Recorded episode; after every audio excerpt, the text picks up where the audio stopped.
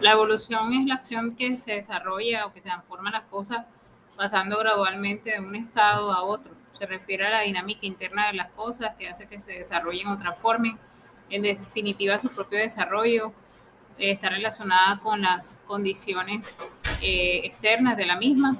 Eh, hay varias teorías que definen la evolución. Dentro de esta está el fijismo, el creacionismo, que fue establecido por Platón, por Aristóteles, que es, el, es uno de los pioneros en la en la, de los científicos que hablaron acerca de la biología, está también el linneo con el sistema de clasificación natural, está el catastrofismo, que es una de las teorías que hablan acerca de que el mundo se basó eh, en, se originó a partir de una catástrofe, de, una, de un gran, eh, de, un, de, fenómenos naturales que dieron formación a, nuestro planeta.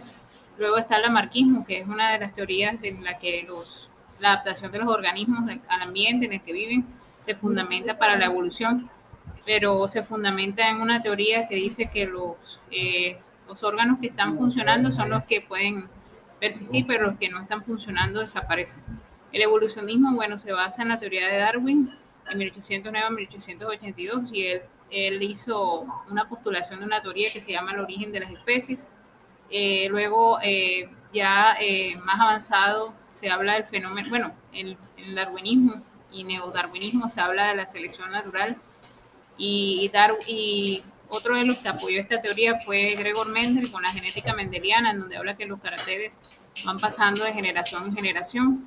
Y a partir de ahí nacen un sinnúmero de, de ramas de la biología, está la anatomía comparada, la embriología, la paleontología, la biogeografía, la fisiología y la bioquímica, todas están relacionadas con el fenómeno de la evolución.